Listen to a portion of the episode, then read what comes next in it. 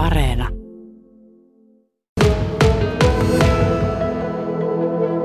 Tuota, minun mielestä on mennyt ihan kivasti, että tuota, tietysti pientä harjoittelua on ollut näihin asioihin tottumiseen, mutta ihan pääasiallisesti hyvin.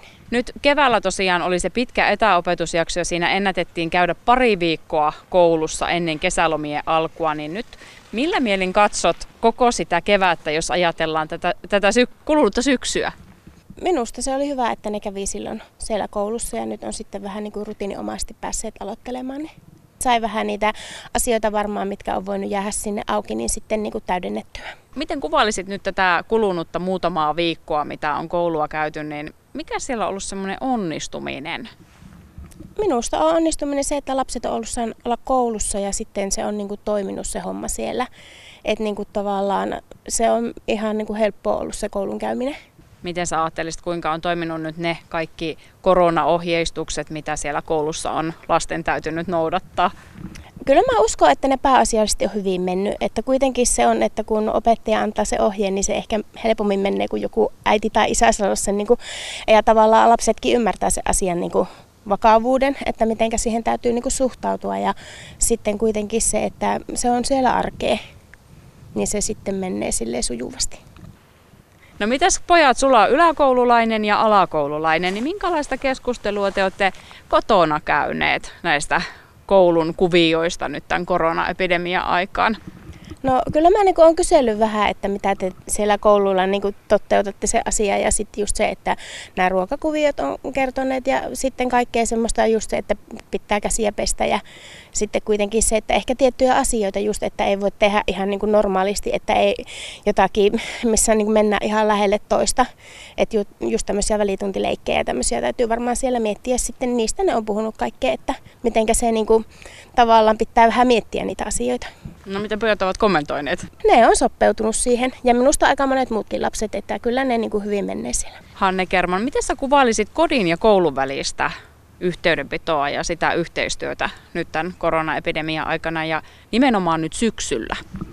No sieltä tuli Vilman kautta viestiä ja sitten niin kuin ihan kun opettaja on nähnyt tai ollut yhteyksissä muutenkin, niin sitten on ollut juttelua vähän niin kuin sille, että miten on mennyt. Ja tietysti kiinnostaa se lapsen koulunkäyminen siinä mielessä, että haluaa tietää, että ne osaa itse käyttäytyä siellä oikein, että ei ainakaan tule semmoista niin vastaniskottelua, että ihan hyvin.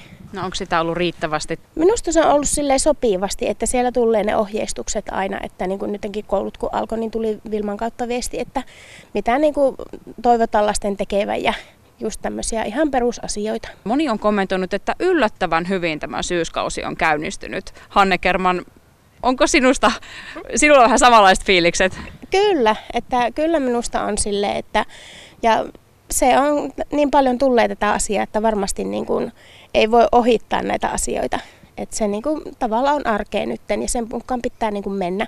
Että toivotaan, että tämä tilanne helpottuu, mutta kuitenkin tähän asti näin pitää mennä. No entä sitten haasteita?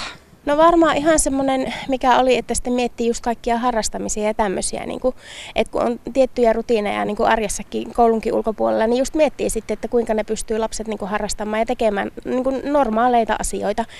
No tuossa Yleen kyselyssä, mikä tehtiin syyskuun alussa, niin siellä nousi tilanpuute haasteeksi, koulukyydit haasteeksi ja nyt tietysti tässä syksyn aikana tämä sairastelu, syysflunssat ja sairauspoissaolot. Miten sinä äitinä ajattelet? Miltä kuulostaa? Varmasti sillä tavalla on, että sitä flunssaa on liikenteessä ja sitten just sitä tarkkaillaan, että mitenkä on. Mutta kyllähän moni sitten sanoo, että jos se flunssa on ja sitten on vielä nämä siitepölyhommat, mitä on niin kuin muutenkin, niin miettii, että mitähän tämä nyt niin kuin on.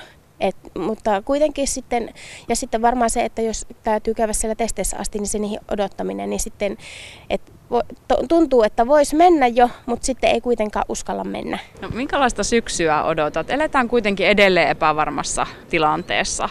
Kyllä mä toivoisin, että lapset sais koulussa olla.